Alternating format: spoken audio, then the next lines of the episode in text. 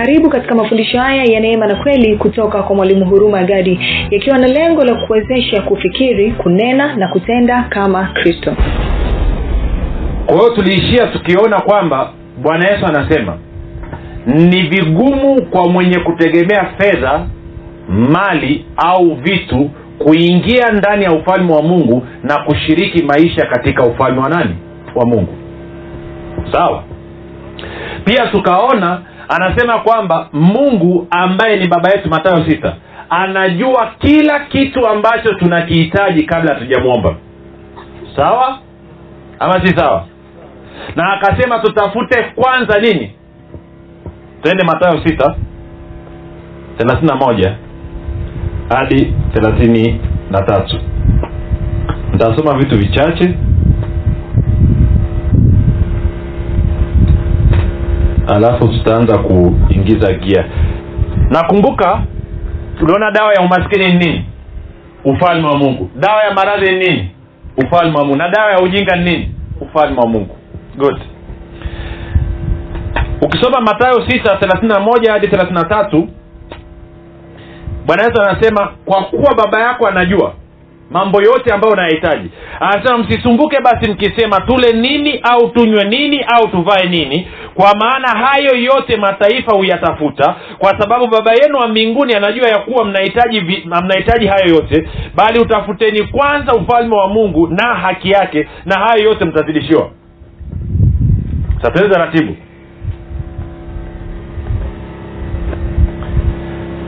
Moja nisome bibilia habari njema alafu tutarudi kwenye tafsiri ya suv alafu tutaenda vizuri. Basi msiwe na wasiwasi. Mwambie mwenzio usiwe na wasiwasi. In fact kwenye luka anasema msivurugike akili. Umewekuta na mtu anatembea njiani anaongea mwenyewe kwa sababu ya mahitaji? Ah,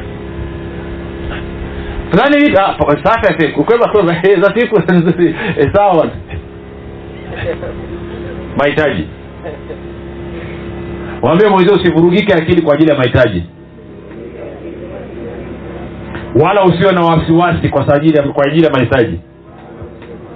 Kwa hiyo anasema basi msiwe na wasiwasi tutakula nini tutakunywa nini tutavaa nini. Maana hayo yote yanahangaikiwa na watu wasiomjua mungu baba yenu wa mbinguni anajua kwamba mnahitaji vitu hivyo vyote. Baba yenu wa mbinguni anajua kwamba mnahitaji vitu hivyo vyote. Baba yenu wa mbinguni anajua kwamba mnahitaji vitu hivyo vyote. Okay ngoja nikusaidie kitu. Hajasema mungu anajua. Amesema baba. Na wengine hamwelewi moja ngoja nikusaidie. Moja nikusaidie. Sawa? Ama sawa sawa. Eh? mi mnanyita nani? Mwalimu. Sindio kwenu mimi ni mwalimu. Najua kwa watoto wangu wananyita nani?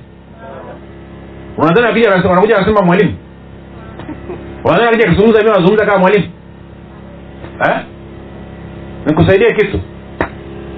Akija mtoto wangu hapa na shida ya shilingi elfu kumi na wewe ukaja na shida ya shilingi elfu kumi alafu elfu kumi ndo hiyo ya mwisho nampa nani? Nampa nani kumbe mnajua. Kwa hiyo anasema baba yenu hajasema mungu amesema baba yenu. Anajaribu kusisitiza kitu hapa. Anajaribu kukutoa kwenye formula. Kama mungu ni baba yako baba mtoto anapojaribu kufanya kitu na akakosea kwa maana ya kwamba labda mtoto alikuwa anataka ku ngoja nimuulize mama. Mama mtoto wako ameamua anajifunza sana anaanza kupika alafu ameamua siku anaingia anasonga ugali. Sindio? Alafu anasonga ugali unakuwa mbichi. Kama wewe ni mama mwenye akili unafanyaje? Unamtukana unamchapa unafanyaje? Wengine wanaogopa kuongea kwa sababu mnawanyanyapaa watoto wenu. Kama ni mzazi mwenye akili unaambia hapana ugali ausongi hivyo moja nikuonyeshe. Unaanza kumsaidia kumwonyesha namna ya kusonga ugali ili ajue na mungu ambaye ni baba yako kama umekwenda kwake una mahitaji. Sijui imani yako imepinda sijui hauna imani. Haijalishi sijui umekosea nini. Anajua umekosea lakini wewe ni mwanaye. Atakupatia hitaji pamoja na kwamba ukupatia fomula alafu atakufundisha baadaye ili ikae vizuri. Si lakini ukienda umeenda kwa mungu mumba mbingu na nchi tafuteni sana kuwa na utakatifu.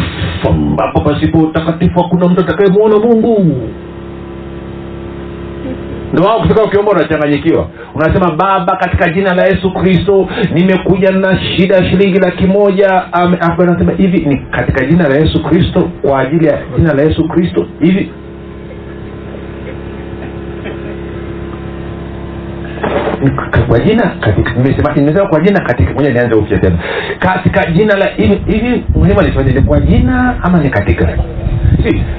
Najua nyie kwa kuta na wakutaga wale kule. Na ni kwa sababu umekwenda umesahau kwamba umekwenda kwa baba yako. Unadhania kwamba akili yako sasa imeenda kwa mungu yes ni mungu lakini huyu mungu ni baba yako. Na anasema kwa habari ya mahitaji anashughulika na wewe kama baba kama baba kama baba kama baba. Sio kama mungu na ni baba ambaye anajua mahitaji yako yote.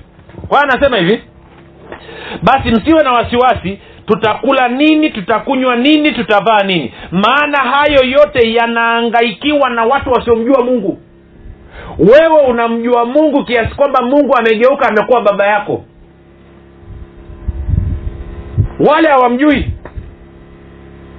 Wewe unamjua ndio maana unamwita leo hii baba ha? sawa?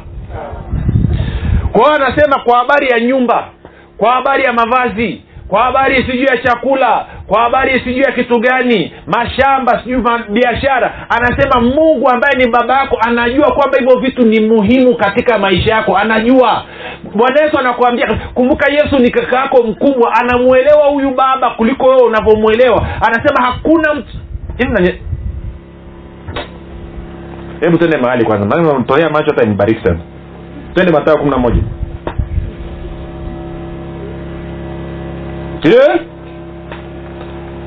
Matayo kumi na moja ishiri na saba. Bwana yesu anasema hivi akasema nimekabidhiwa vyote na baba yangu wala hakuna amjuae mwana ila baba wala hakuna amjuae baba ila mwana na yeyote ambaye mwana apenda kumfunulia anasema hakuna hakuna anayemjua mungu kama baba isipokuwa mwana na yeyote yule ambaye mwana ameamua kumfunulia. Kwa huwezi ukamwelewa mungu kama baba mpaka mwana ambaye ni yesu kristo akufunulie mpaka akujulishe kwa yesu ambaye ni mwana anakuja kwenye matayo sita anasema ngoja niwaeleze namna ya kupata mahitaji yenu kutoka kwa baba yenu ambaye ni mungu. Kwa sababu humjui mimi namjua. Nimetoka kwake nimekaa naye nilikuwa naye milele yote. Kwa hiyo nimekuja nikujulisha alivyo. Okay. Shida nyingine ni kwamba hamjui kwamba nyiwe mmeasiliwa. Unajua maana ya kuasiliwa? Eh? Kuasili sio kuasiwa kuasiliwa Unaona- wanaangalia pembeni. Nimesema kuasiliwa sio kuasiwa Unaona kufanika wanaangalia pembeni. Kuasiliwa maana yake ni kwa kiingereza anasema nini? Kuwa adopted. Kwamba nachukuliwa. Okay labda kwa lugha nyepesi nikuweza kuelewana huku. Hu- hu- huku kuna hapa arusha. Kuna familia fulani ni wa arusha. Mzee wa hiyo familia miaka mingi sana imepita. Akaokota mtoto wa kiindi alivyookota ule mtoto wa kiindi akamchukua. Kwao akamkuza pamoja na wanawe. Kwao yule mtoto sasa sitaki jina lake lakini nitakupa mfano tu kwa hiyo yule mtoto tulivyokuwa tunakutana naye amekuwa mkubwa ameanza kumjia kwa sekondari ile familia naifahamu sasa ni mwindi. Unajua mwindi kabisa mwindi kabisa pepepe mwindi. Jina john moleli unamuuliza wewe moleli wa wapi? Anasema moleli wa arusha. M- ni mwindi eti Mo- moleli wa arusha. Maanake yule mzee alivyomchukua yule mtoto maanake ni kwamba amemruhusu yule mtoto kutumia nini? Jina lake. Na hata siku yule mzee alivyofariki yule mtoto alipata urithi kwenye hiyo familia. Kwa hiyo kama yule mtoto alivyochukuliwa wa kihindi akaingizwa kwenye familia ya warusha sisi ndo tumekuwa kama wale watoto yule mtoto wa kihindi. Tumechukuliwa tukaingizwa katika familia moja ambayo mungu ana mtoto mmoja atakuwa anaitwa nani? Yesu akatuingiza kwenye ile familia. Kwa hiyo sisi ni wageni sindio tumeasiliwa. Kwa hiyo unavyoingia pale ukitaka kumwelewa huyu baba mpya lazima umuulize kaka yako mkubwa uliyemkuta pale ambaye anajua amekaa na huyu mzee miaka nenda rudi kwa hiyo anajua huyu baba anapenda nini na anachukia nini. Anajua namna ya kumwingia. Si kuna wazee wengine usimwombe hela asubuhi? Subiria wakati amelewa. Na? Amjuagi sindio wapo ambao watoto wanajua kabisa mzee ukimwambia ajalewa akupi kitu. Subiria ameshapiga viulabulabu vyake akirudi nyumbani yani. Unamchomekea diski. Ukimwambia anatoa. Kwa hiyo bwana yesu anasema kwa habari ya mahitaji yenu. Turudi matayo sita. Inaanza kueleweka? Kwa hiyo ni vyema ukazingatia ambacho anakisema. Matayo sita thelathini na moja anasema msisumbuke. Ngoja nisome- ile biblia ya makabayo tunaenda mahali pazuri sasa hivi. Nasema mwalimu umerudia sana siku tatu hizi ndio. Kwa sababu ni mzito wa kusikia. Anasema basi msiwe na wasiwasi tutakula nini tutakunywa nini tutavaa nini? Maana hayo yote yanaangaikiwa na watu wasiomjua nani? Mungu bwana yesu anasema baba yenu wa mbinguni anajua kwamba mnahitaji vitu hivyo vyote. Si- mi siko ya kuelewani lugha hivi. Hivi acha mungu kwa- nini amuoni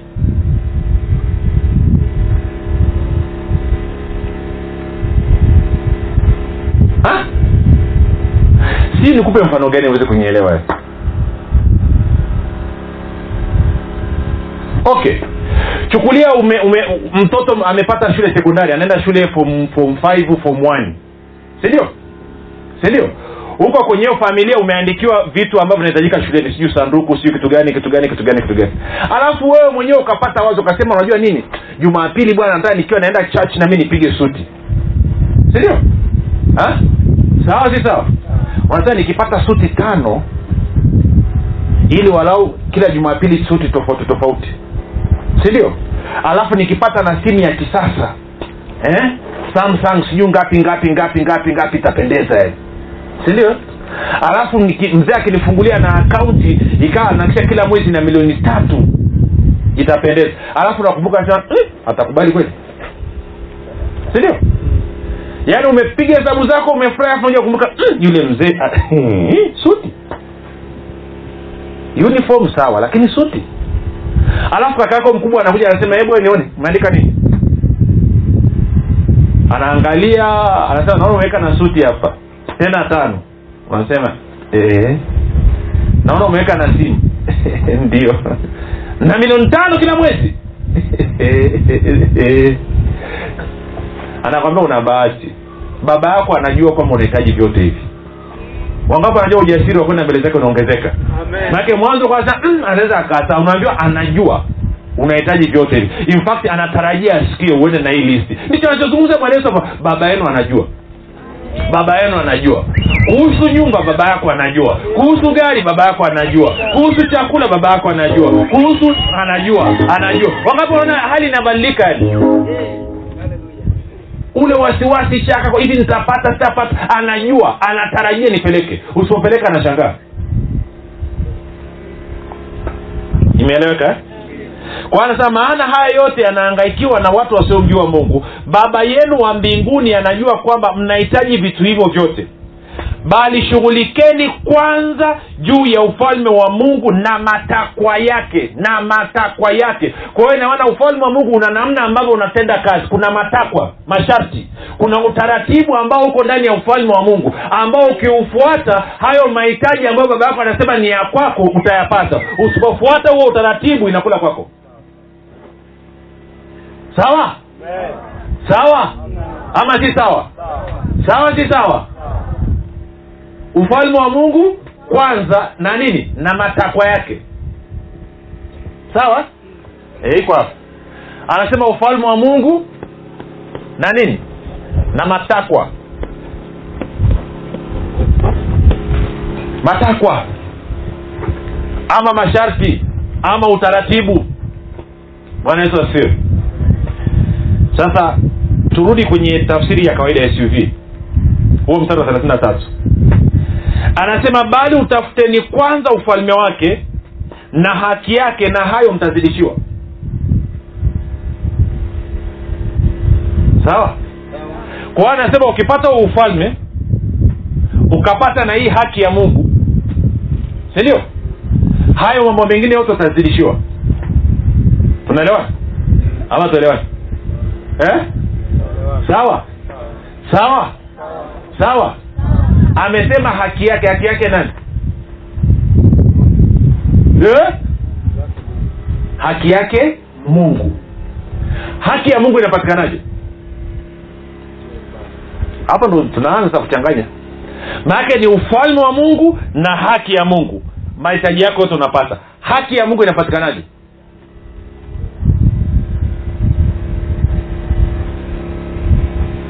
Haki ya mungu inapatikanaje hmm.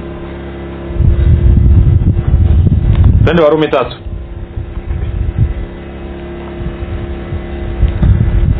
Bwana yesu asifiwe. Haleluya.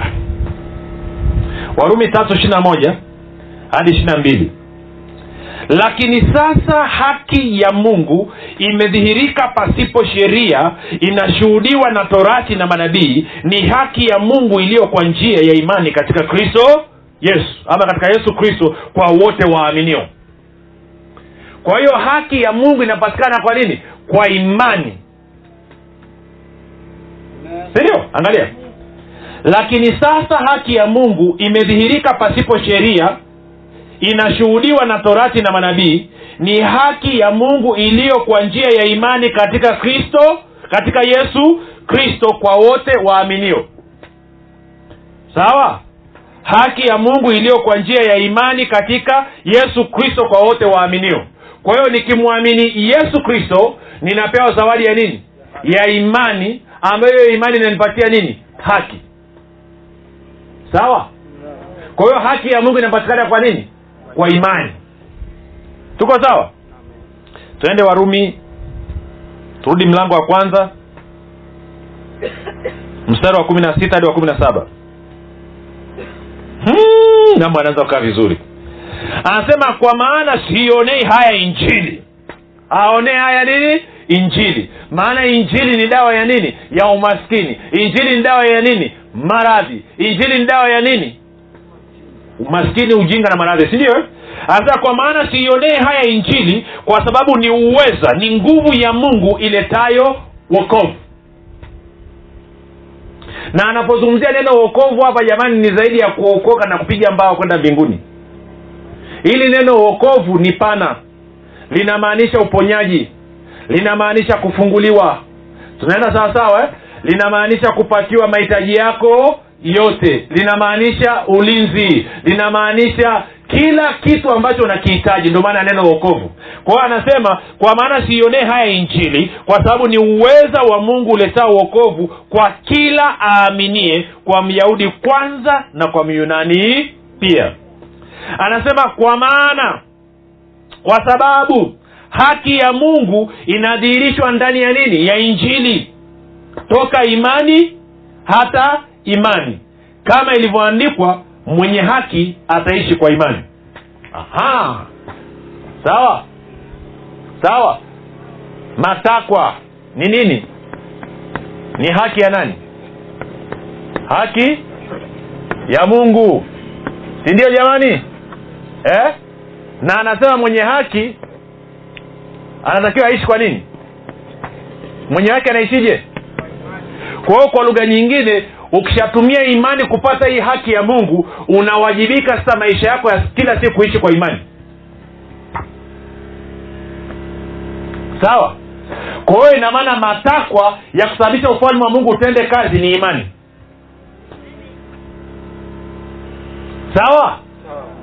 Matakwa ya kusababisha ufalme wa mungu utende kazi kwa niaba yako nini? Imani. Imani ulioipata kutoka kwa nani? Kwa yesu kristo baada ya kumwamini kuwa yeye ni bwana na mwokozi. Sawa? Sawa?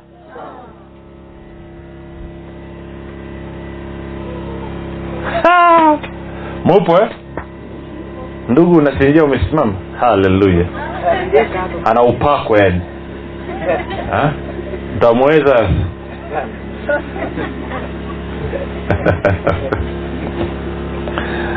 namtania jamani msije mka mkamtungia jina ukasema "Ah, yule baba anashika kamera amesinzia. Kwa hiyo anasema baba yenu anajua kuwa mnahitaji hayo yote lakini utafuteni kwanza ufalme wa mungu na nini? Na haki yake. Na ukipata haki ya mungu unatakiwa uishi kwa nini? Kwa imani bwana yesu asifiwe. Tuko sawa? Sasa kumbuka alisema dawa ya umaskini nini? Ufalme wa mungu. Ukiingia ndani ya ufalme wa mungu baraka ya bwana inaweza kufanya nini? Inaanza kutenda kazi. Tuko sawa? Tuko sawa? Ama tuko sawa? Imani ni nini? Eh? imani ni nini hayo ni matokeo ya imani. Hicho mnachokisema hiyo ni matokeo ya imani. Kwamba ukiwa na imani utakuwa na uhakika. Kwa hiyo sio sio tafsiri ya imani. Hmm? Hmm? Hmm? mbona watu wataki tena? Yo, u, u, yani hiyo kuwa na uhakika hayo ni matokeo ya imani. Hiyo sio tafsiri ya imani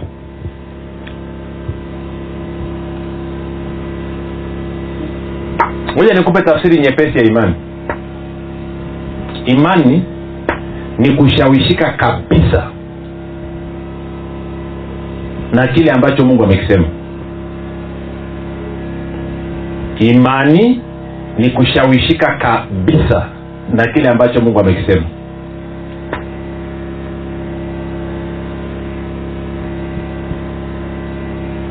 Hiyo ni tafsiri fupi. Imani ni kushawishika kabisa na kile ambacho mungu amekisema.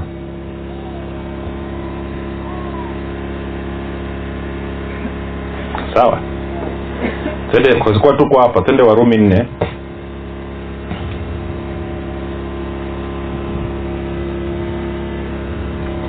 Bwana yesu asifiwe.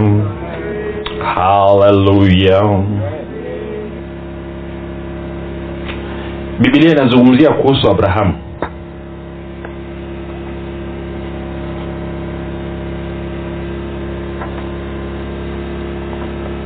Inasema warumi nne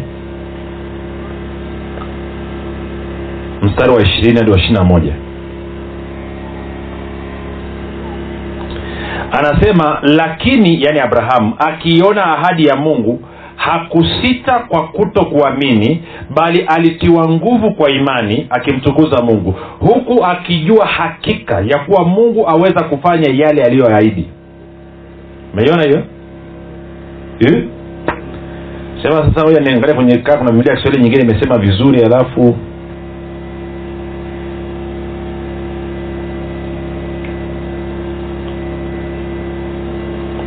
sasa watu wameshindwa kui- kuitafsiri vizuri. Naomba nisome kwenye lugha ya kiingereza ule mstari wa ishirini na moja.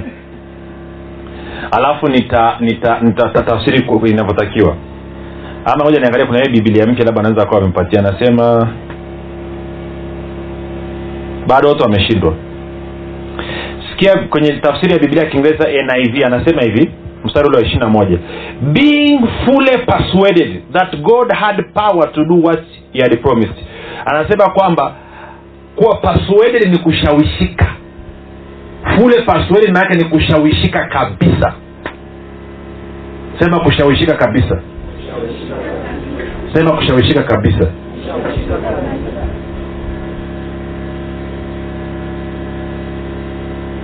Wangapi wanasikiliza taarifa habari?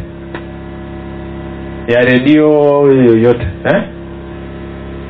wangapi walisikia kitu alichokisema nani leo lini jumanne? Mlisikia alichotangaza jumapili.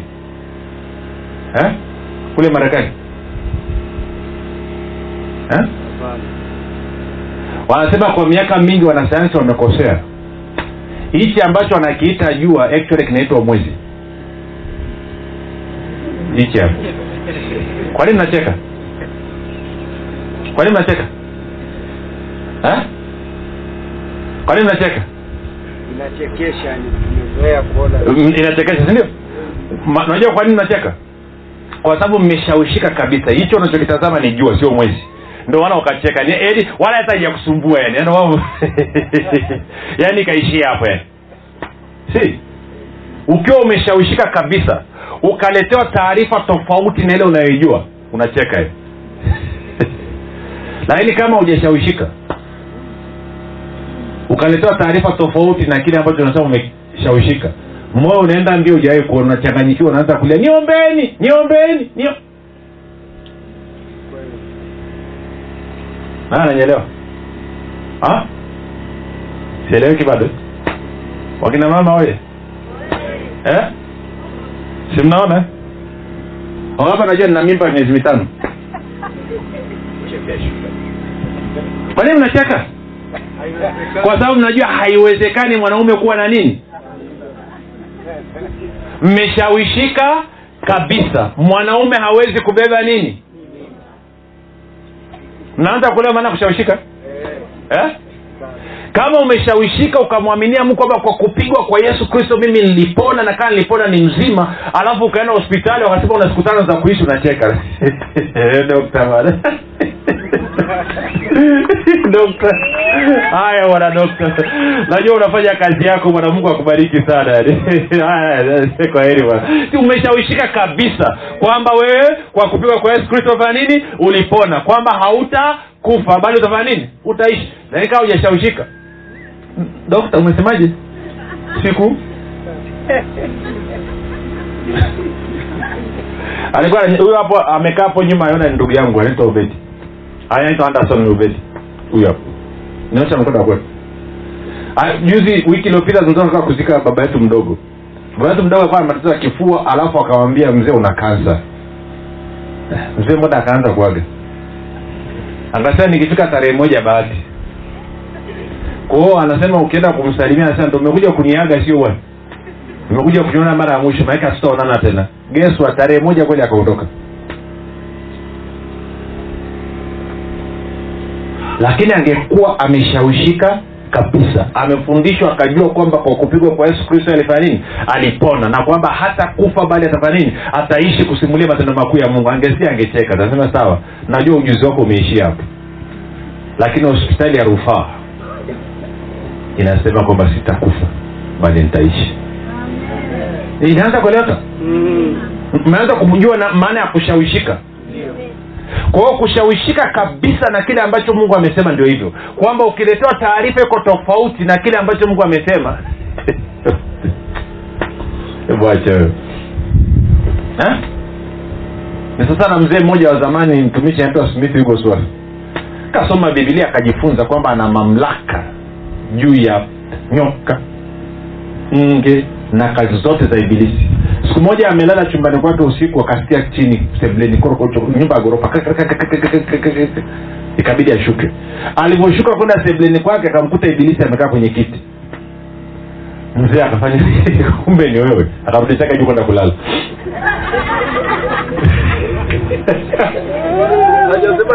Hajasema toka. Anasema kumbe ni wewe yani akarudisha kwenda kulala. Kwa, kwa nini apoteze muda?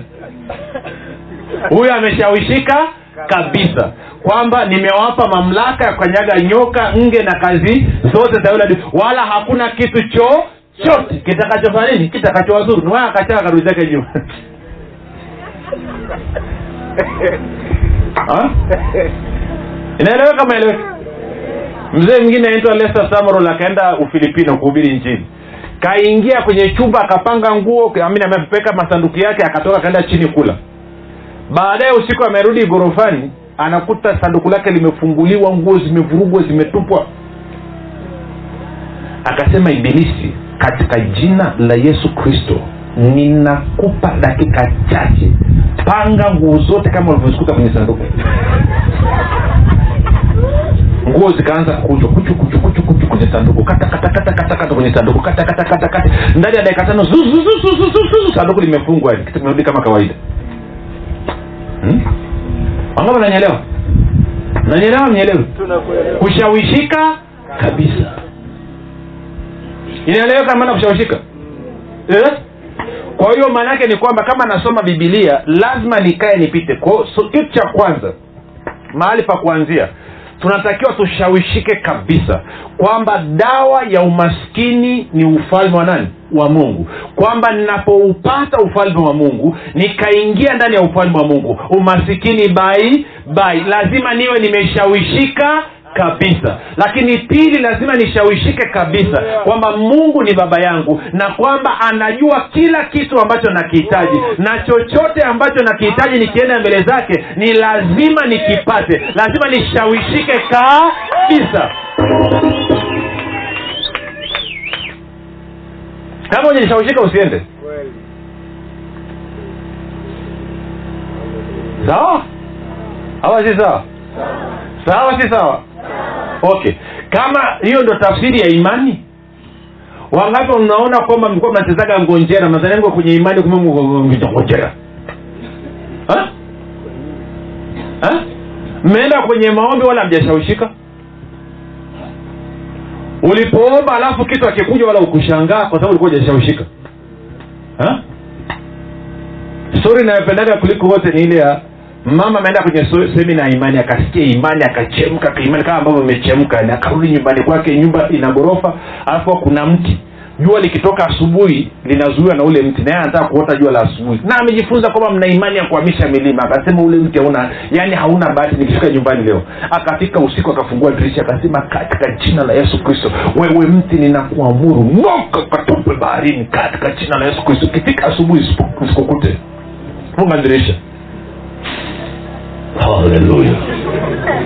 Mama akalala asubuhi akaamka saa kumi na mbili imefika kijua kimetoka akaamka akafungua dirisha. Akaangalia kama mti umeng'oka ama ujafanya nini? Jang'oka mama akatoa maneno ya imani kabisa. Akasema kama alivyotarajia bado upo. Kamjanyelewa menisikia menisikia kaamuru mti ung'oke ukatupe baharini. Kwamba akifika asubuhi asiukute. Asubuhi alivyoamka akafungua dirisha akakuta mti umesimama bado kwa hiyo mama akasema kama nilivyotarajia bado upo. Yaani alivyosema ung'ooke akutarajia kwamba utang'ooka tarajia utabakia. Oh, haleluya Ha? alikuwa ameshawishika kabisa mti kubakia na wala sio mti kung'ooka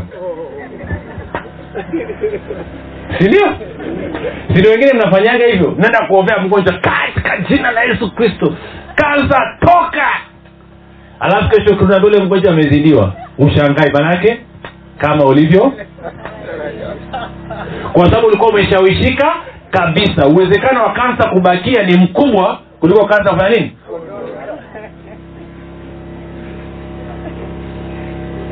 Lakini huu ufalme unatenda kazi na nini? Na imani. Unafanya kazi na mtu aliyefanya nini? Aliyeshawishika kabisa kuhusiana na kile ambacho mungu ameahidi. Kama haujashawishika kabisa ufalme wa mungu hauwezi kutenda kazi kwa niaba yako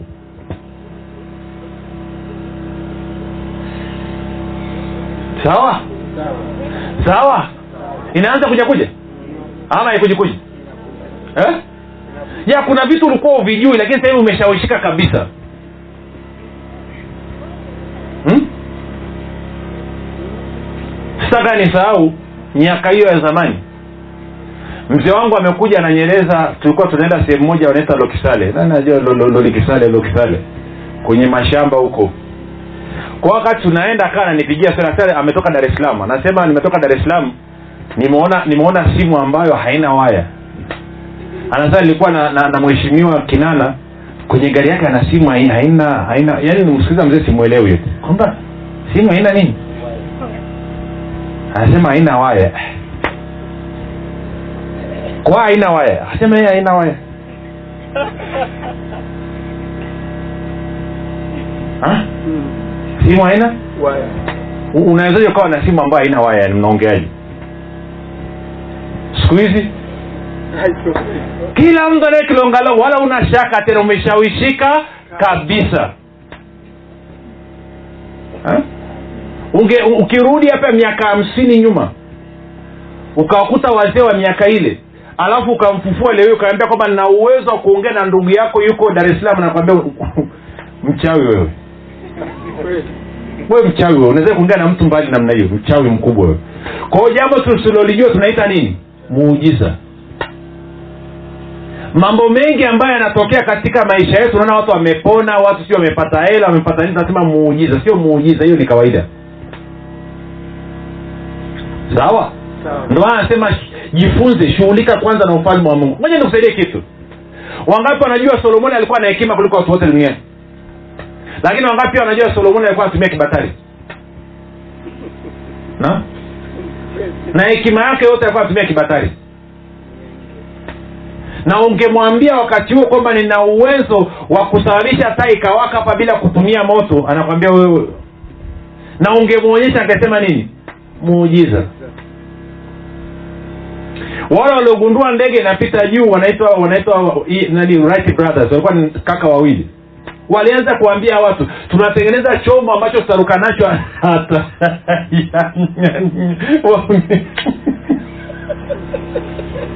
na bahati mbaya wakati wanaanza wanajaribu kurusha kinaruka hapa kinaangukia pale. Watu wanaangua kicheko jawahi kuona. Baadaye wakafanikiwa. Watu wa kwanza waliopanda ile ndege wanani ilikuwaje? Tafuta mtu yote anayepanda ndege kwa mara ya kwanza. Presha kaangalii maanake hajui kwake ni uwi.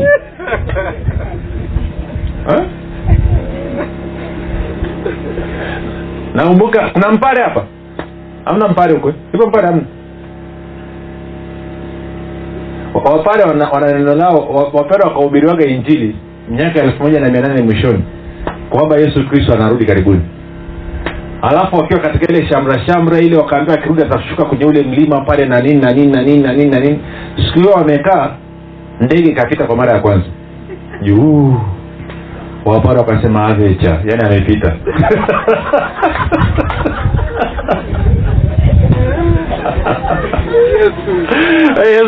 Wakachukua taa zao za chemli wakawai mlima labda akirudi tena kwa hiyo kwao ni muujiza. Si kitu ambacho ukijui nini? Muujiza. Lakini ukishaelewa sio muujiza tena. Hmm? nakumbuka mara ya kwanza wakati nalima tikiti. Nikauliza mbegu gani nzuri wakaniambia kuna mbegu kwa zinaitwa pv nikachukua zile mbegu. Sijawai kulima tikiti ndo mara ya kwanza. Kwenye kopo inasema mbegu siku stini tangu umetia mbegu aridhini mpaka kuvuna. Nikasema haiwezekani siku sitini Eh, siku sitini kivipi? Yaani tangu siku ile umechukua mbegu ukaika kwenye shimo. Mpaka ile siku unatoa siku ya kutoa shambani ni siku ya sitini neti nikasema haiwezekani. Yaani nimepanda ile matikiti muda wote nina maswali nina mashaka hujawahi kuona yani ya, yaani kwanza nawaza yaani ile lidude likubwa namna yaani mpaka likuwe lifike vile na unajua kitu kwambie ilivyofika siku sitini neti tikiti zote mbwi nilivyochelewa kuna tikiti ambayo nichelewa kuvuna nimevuna siku nne baadaye zote zimeharibika. Baada ya hapo nilivyochukua mbegu tena siku sitini nikajua ni siku sitini sio muujiza tena siku sitini siku wangapi kitu kama hujakijua ni muujiza na shida ya kwamba ufalme wa mungu tunashindwa kushirikiana nao na kufaidi mambo ambayo mungu alikusudia tuyapate kupitia ufalme ni kwa sababu hatujajua namna ufalme unavyofanya kazi. Na tumeambiwa sharti na matakwa ya ufalme wa mungu nini? Inatenda kazi kwa kutumia nini? Imani. Na imani nini? Ni kushawishika kabisa. Haleluya. sio bahati nasibu. Sio bahati nasibu tunaelewana ama tuelewana wangapi wanapatapata kitu. Nataka taratibu tuelewana na nyasa yani. Ili tuelewane saseme jamaa kimbia mna kwa hiyo inamaana bila imani hamna kinaweza tokea sasa tutende na taratibu. Imani ama kuamini. Maanake sasa lugha mi sijui kiswahili inakuwa ngumu imani kwenye, kwenye wale wataalamu wa lugha wanasema imani kwa kiingereza ni noun ni jina. Alafu kuamini ni kitendo action verb. Kwao imani huwa ni zawadi. Sawa? Sawa unapewa pup lakini hiyo imani ifanye kazi lazima uchukue hatua. Kwao unapoamini unapochukua hatua ya kuamini unapewa zawadi ya nini? Ya imani. Alafu hiyo imani sasa ndio inayotumika kuleta matokeo unaanza kuamini kwanza. Alafu ndo unapata imani. Kwa lugha ingine tunasema hivi kuamini ni zawadi unayompa mungu kwamba mungu limeshawishika kabisa neno lako. Alafu akishaona hivyo anakupa zawadi ya imani. Na kwa kuwa imani ni zawadi kutoka kwa mungu haishindwi hata siku moja. Tunaelewana? Ama tuelewani angoja tufundishane kidogo hapo. Tende taratibu na, na kamchakato. Bwana yesu asifiwe ngoja nikuonyeshe mambo machache. Tendo wa galatia. Mlango wa pili.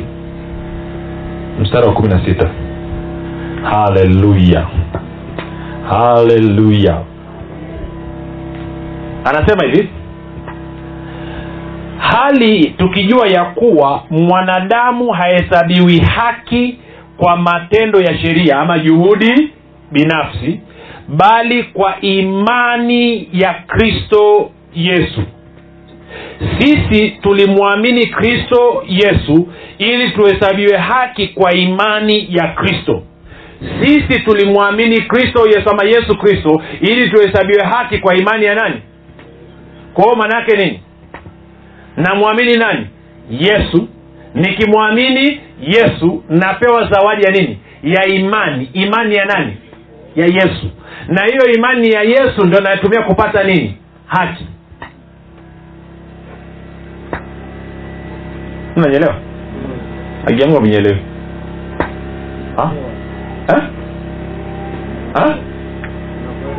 ngoja tutumie lugha nyepesi.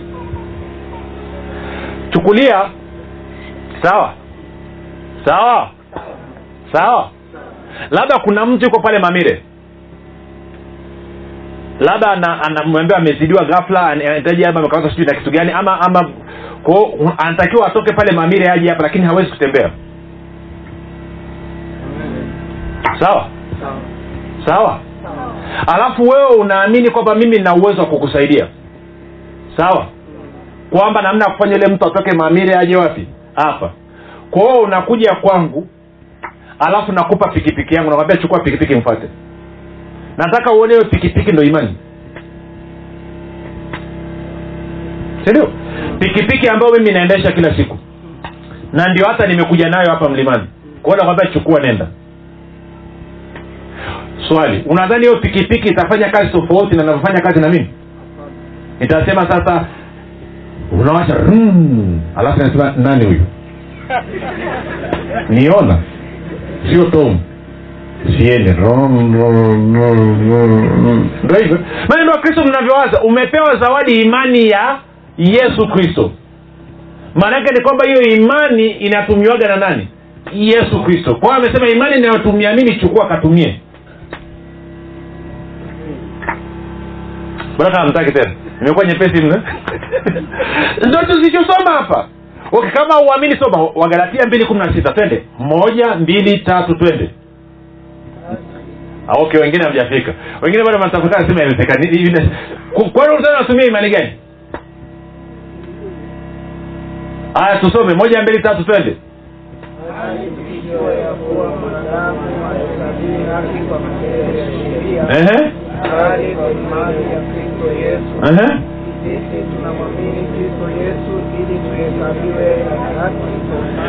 Hapo hapo. Unamwamini yesu kristo ili nini ili uhesabiwe haki ya nini? Ya imani.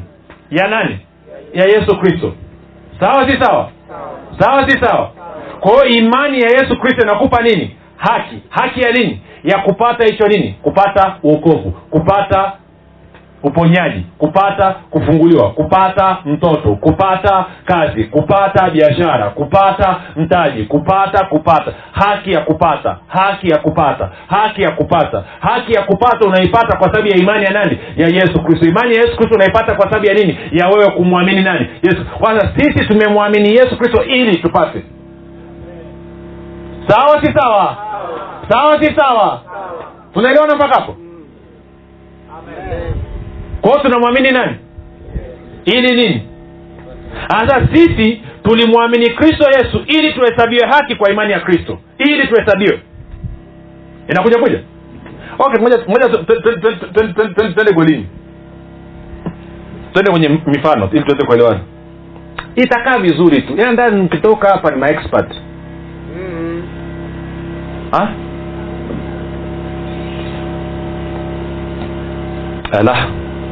Pita nyuma shetani unasema amefanya nini?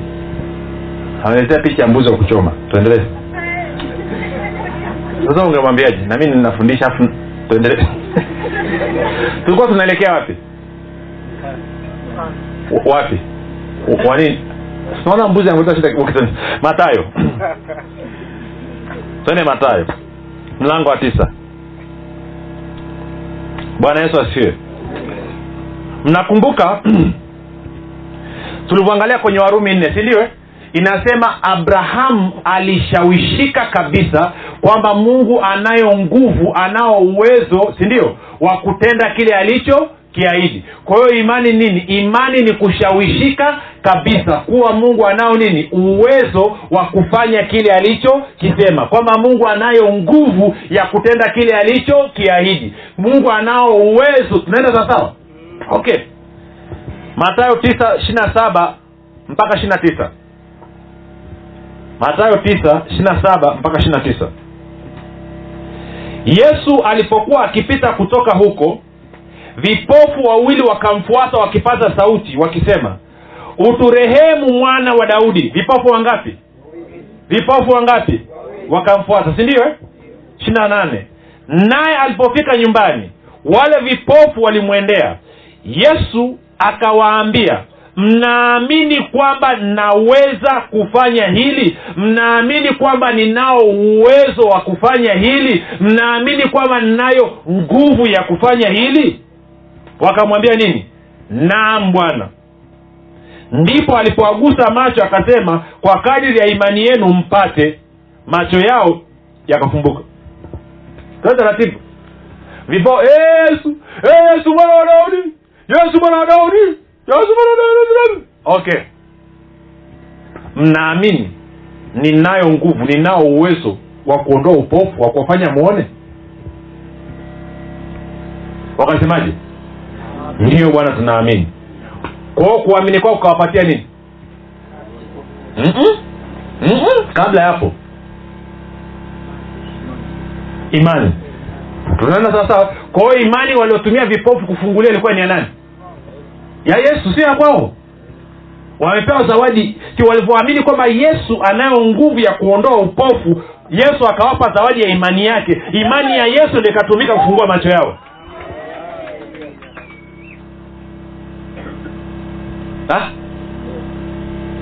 Sasa moja nikusaidie kitu. Maanake watu wengi wanapokosea ni hapa.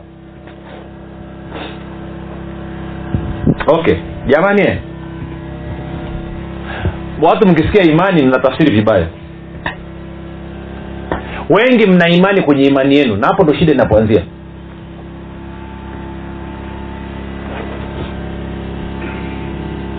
Sindio? Ni jambo moja kuamini okay. Wangapo wanaamini mungu ana uwezo wa kufufua? Nikono tunione wote tunaamini sindio sawa. Wangapo wanajua hiyo haiwezi kutusaidia hiyo haiwezi kutusaidia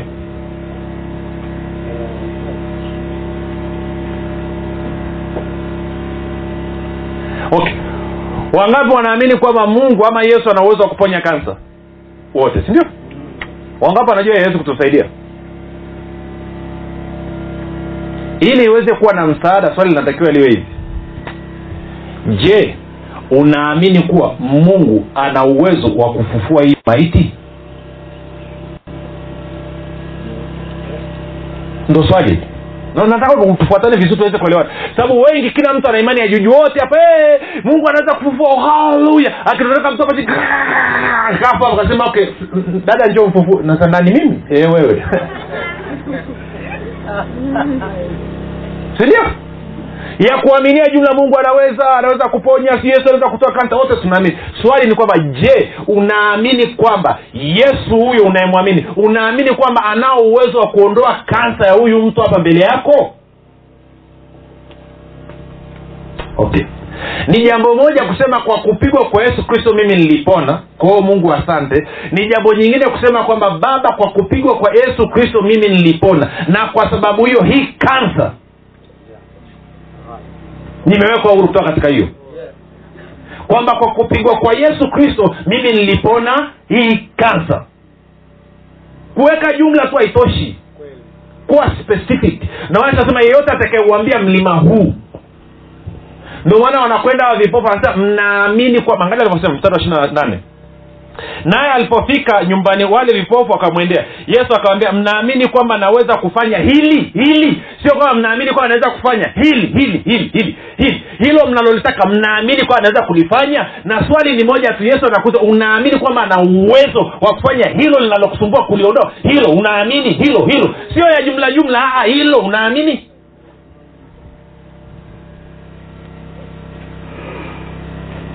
Ha?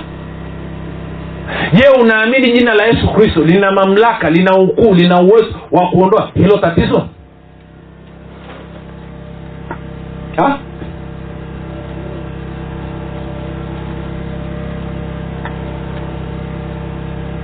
wakasemaje? Ndiyo bwana tunaamini. Yesu akasemaje? Sawasawa na imani yenu kwa nini? Ile imani ilivyotoka kwa yesu wakapewa wale watu tayari inakuwa ni ya kwao. Ni kama vile mi nikakuazima nikakwambia chukua hichi chombo. Nikikupa nilikuwa cha kwako. Nikitaka kukitumia tena semaje samani naomba niazime kidogo. Kwa sababu sio ya kwangu tena nimeshakabidhi. Kwa hiyo yesu alivyowakabidhi imani ile imani imekuwa ni ya wale wa ndugu. Lakini imani ile ile ambayo yesu anaitumia kila siku kufufua wafu kutakasa wakoma kufu... mnapata picha? Kwao naamini nashawishika kabisa. Alafu napewa zawadi ya nini? Ya imani. Hiyo imani ndo natumia. Twende mbele tukapiga hatua nyingine tuangalie. Bwana yesu asifiwe. Wangapi anakumbuka ufalme wa mungu ni katika nguvu? Ha? sio maneno matupu. Kwa hiyo popote utakapoona nguvu ya mungu imetenda kazi jua ufalme wa mungu umefika. Sawa sawa? Sawa si sawa? Okay twende marko tano. Tuanze mstari wa ishiri na tano. Na mwanamke mmoja mwenye kutoka damu muda wa miaka kumi na miwili na kuteswa mengi kwa mikono ya matabibu wengi amegharimiwa vitu vyote alivyo navyo kusimfae hata kidogo bali hali yake ilizidi kuwa mbaya aliposikia habari za nani? Za yesu. Alipita katika mkutano kwa nyuma akaligusa vazi lake.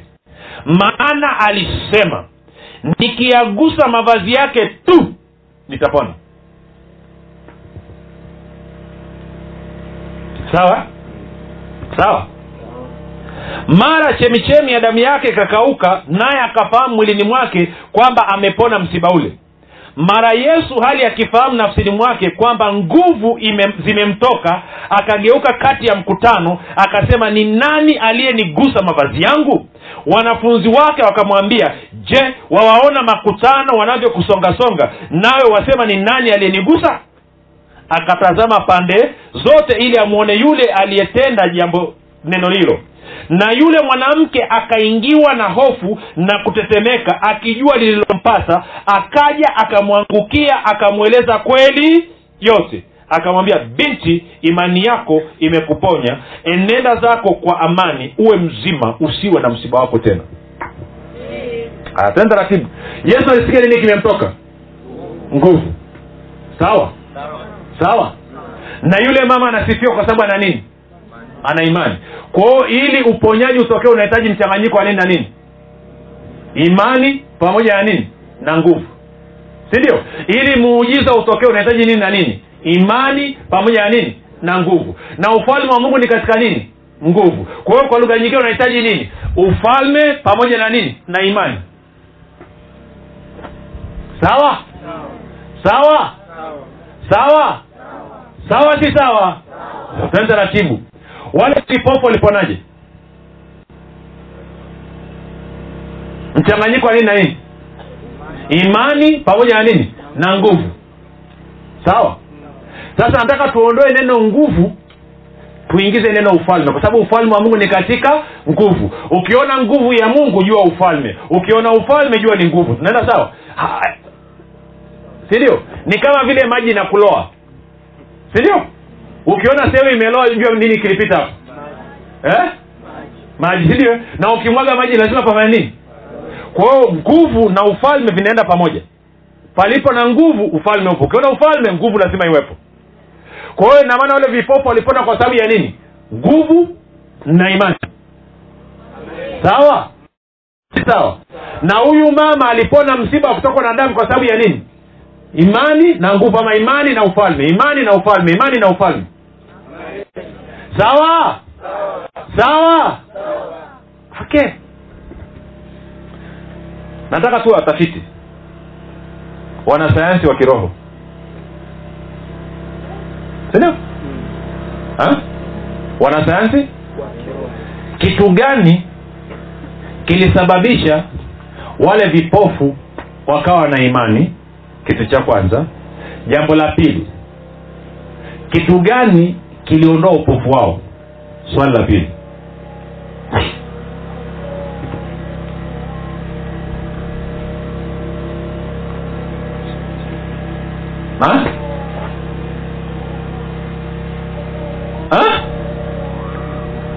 Tunajua mchanganyiko wa imani na nguvu sindio ama nataka taratibu kitu gani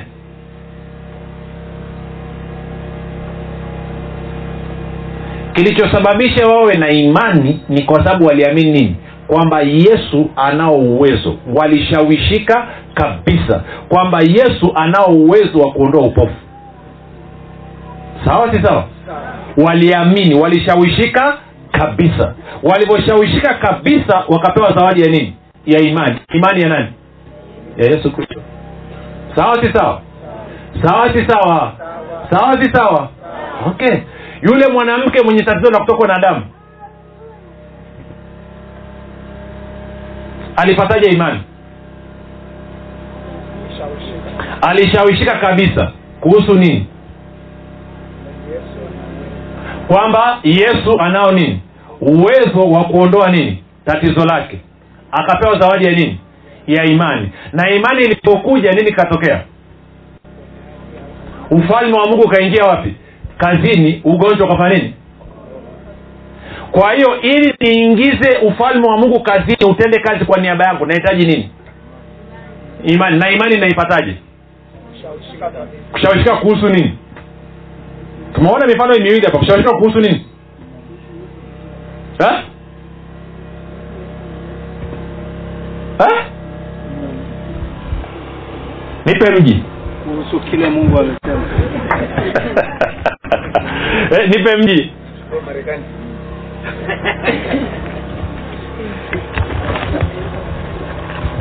Si moja nikwambie nataka tuende taratibu tuelewane kwa sababu hivi vitu sio bahati nasibu jamani. Sio bahati nasibu unajua yaani jana juzi kuwa tunapiga stori na, na, na pale nikawa nawachekesha naambia nikamuliza ima una tv nimeona sema yeye okay. Kwa hiyo kama nimeenda nyumbani kwa mtu nimeenda kwa yohana pasta ana tv yake mi ni mgeni. Sawa? Na nimefika saa mbili usiku nikamkuta anaangalia taarifa habari. Kwao nikakaa hapo sebuleni ndo kwa mara ya kwanza naona televishen sijawahi kuiona tena. Sawa? Kwanza nashangaa naangalia nini? Namwangalia alafu naangalia kwenye kile kioo. Hawa watu hawatoki. Wameingiaje humo ndani? Sindio alafu kwa kuwa nimetoka safari ndefu nimechoka kwa hiyo inabidi nikalale. Naambia mtumishi kesho kesho. Naenda naingia nalala asubuhi tukiamka naniaga nasema kuna sehemu naenda nitarudi kwenye mitaa saa kumi na moja jioni hivi. Sawa kuwa huru tu. Anatoka pyu tv iko pale remote iko pale. Naanza kupata kiu jamaa jana alikuwa anaangalia hii kitu. Natamani kuangalia. Wangapi anajua sitasubutu kugusa ha? kumbuka ndo mara ya kwanza nimeona tv kwa hiyo sijui hata anavyowasha. Kwa sababu wakati anawasha sikuwepo.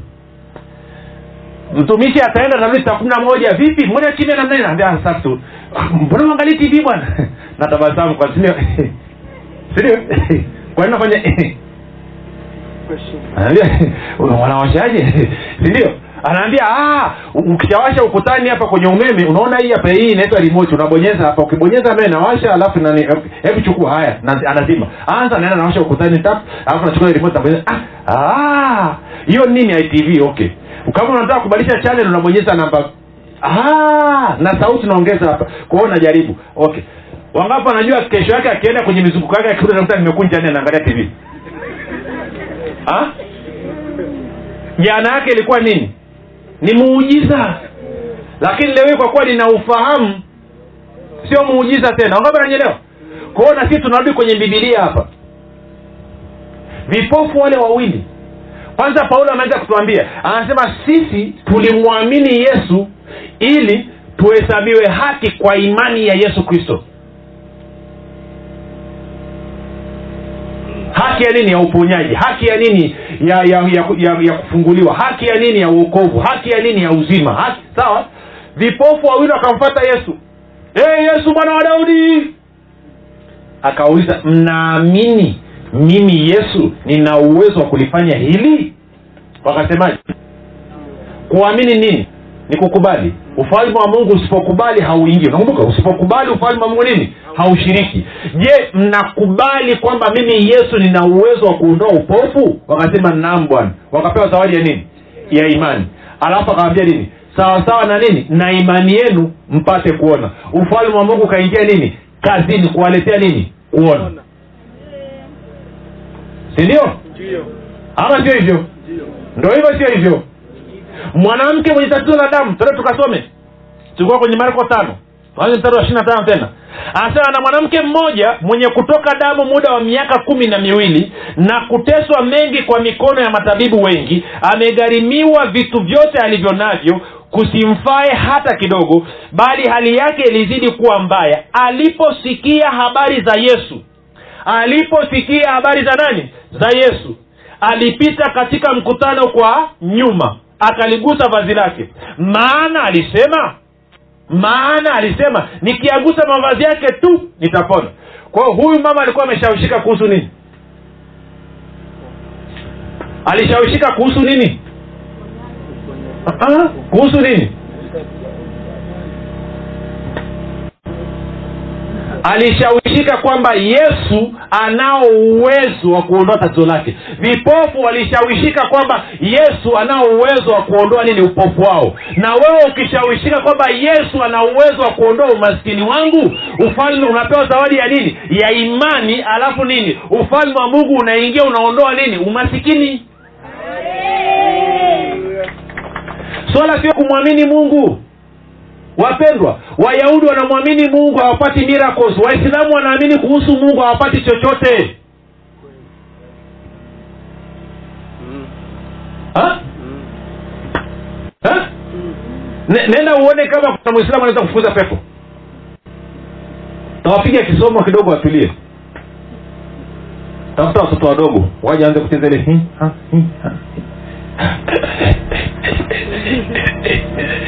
huyu anajua kwa sababu amepita msikitini. Sababu nami nilipitaga huko nikiwa mdogo. Wengine hamjui mama yangu alikuwa mwislamu si. Lakini ukileta ukozi unasemaje? Katika jina la yesu kristo out. Sindio Ndio. kwa hiyo watu wanapona kupitia jina la nani? Hakuna jina lingine tulilopewa chini ya mbingu tupasalo kuokolewa kwalo. Kwao kama unahitaji uponyaji nani yesu. Kama unahitaji kufunguliwa nani? Yesu. Kama unahitaji fedha nani? Yesu. Kama unahitaji ulinzi nani? Yesu. Chochote lazima ushawishike kabisa kwamba yesu anao uwezo wa kutatua hii changamoto yangu. Ukishawishika yesu mwenyewe anakupa zawadi yake ya imani. Akikupa hiyo zawadi ya imani ufalme wa mungu unaingia kazini. Tatizo kwa heri. Wangapi anaweza kunaona kitu ha? sawa si sawa? Sawa. na ukisoma stori ya huyu mama ni vile tu muda lakini ukisoma kwenye marko tatu huyu mama alisikia habari za yesu kwamba watu wakimgusa wanapona. Okay moja nikuonyeshe. Tende marko tatu. Bwana yesu asifiwe karibu nitageuza gia hapa alafu tutaona kama tutaelewana. Angalia marko tatu mstari wa, mstari wa, wa tisa mpaka wa kumi. Yesu anahubiri. Anasema akawaambia wanafunzi wake ya kwamba chombo kidogo kikae karibu naye kwa sababu makutano wasija wakamsonga. Kumi. Maana aliponya wengi hata wote waliokuwa na mishiba wakamrukia wapate kumgusa. Hata wote waliokuwa na misiba wakamrukia wapate kumgusa. Na pepo wachafu kila walipomwona walianguka mbele zake mbele yake wakalia wakisema wewe ndiwe mwana wa mungu. Kwa hiyo inamaana wote walikuwa wanafanya nini? Wanamgusa yesu wanafanya nini? Wanapona. Huu ni marko mlango wa tatu. Kwenye mlango wa tano yule mama anasemaje? Aliposikia habari za nani? Za yesu. Akasema nitapita kwa nyuma. Nami najua nikigusa pindo la vazi lake tu nitapona msiba wangu. Kwa hiyo alisikia ushuhuda kuhusu nani? Yesu. Akashawishika kuhusu uwezo wa nani? Wa yesu. Wa kufanya nini? Wa kuponya. Alivyoshawishika akapewa zawadi ya nini? Ya imani. Imani ya nani? Ya yesu. Na imani ya yesu ikaruhusu ufalme wa mungu uje nini? Kazini. Tatizo lake likafanya nini?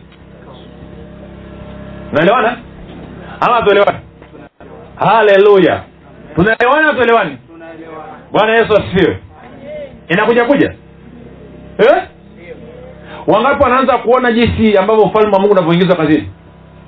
Wangapi wanaona sio kitu kigumu tena? Swala sio uamini kwamba yesu yeye yesu anaponyaga ah, ah.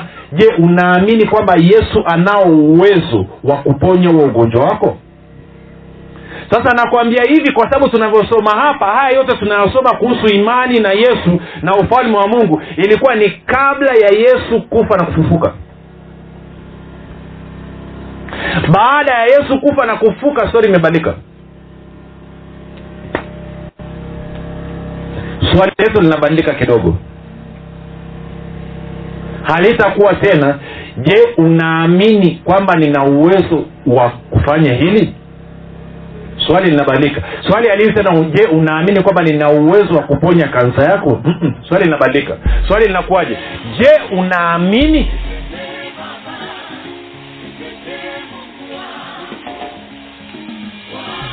hii ni habari njema kwa wakazi wa jiji la dar es salaam. Sasa mwalimu huruma gadi ambaye amekuwa akikuletea mafundisho ya kristo kupitia vipindi vya neema na kweli kwa njia ya redio youtube google podcast apple podcast spotify telegram pamoja na whatsapp anapenda kukujulisha kuwa sasa unaweza kushiriki ibada iliyojaa nguvu ya roho mtakatifu na kweli ya kristo. Ibada hizi zitafanyika katika ukumbi wa dreamland uliopo mbezi bichi bondeni jijini dar es salaam. Kumbuka ibada hizi zitafanyika siku ya jumapili kuanzia saa tatu kamili za asubuhi hadi saa saba kamili za mchana ambapo mwalimu huruma gadi atafunua kweli ya kristo katika nguvu za roho mtakatifu. Wagonjwa watahudumiwa na kupokea uponyaji wenye vifungo watafunguliwa na kuwekwa huru. Na kwa siku za jumatano ni ibada ya ushirika mtakatifu pamoja na maombezi itakayoanza saa kumi na moja za jioni hadi hadi saa moja na dakika thelathini ibada hizi zitafanyika katika ukumbi wa dreamland uliopo mbezi bichi bondeni jijini dar es salaam. Au kwa mawasiliano zaidi piga simu nambari sifuri saba sitini na nne mia tano mia mbili arobaini na mbili au sifuri saba nane tisa mia tano mia mbili arobaini na mbili au sifuri sita saba tatu mia tano mia kumbuka ni kweli unayoijua? Ndiyo itakayokuweka huru. Umekuwa ukisikiliza mafundisho ya neema na kweli kutoka kwa mwalimu huruma gadi. Kama una ushuhuda ama maswali ama unahitaji kuombewa tupigie simu namba 7645242 au 6735242 au tuandikie barua pepe info at neema na kweli org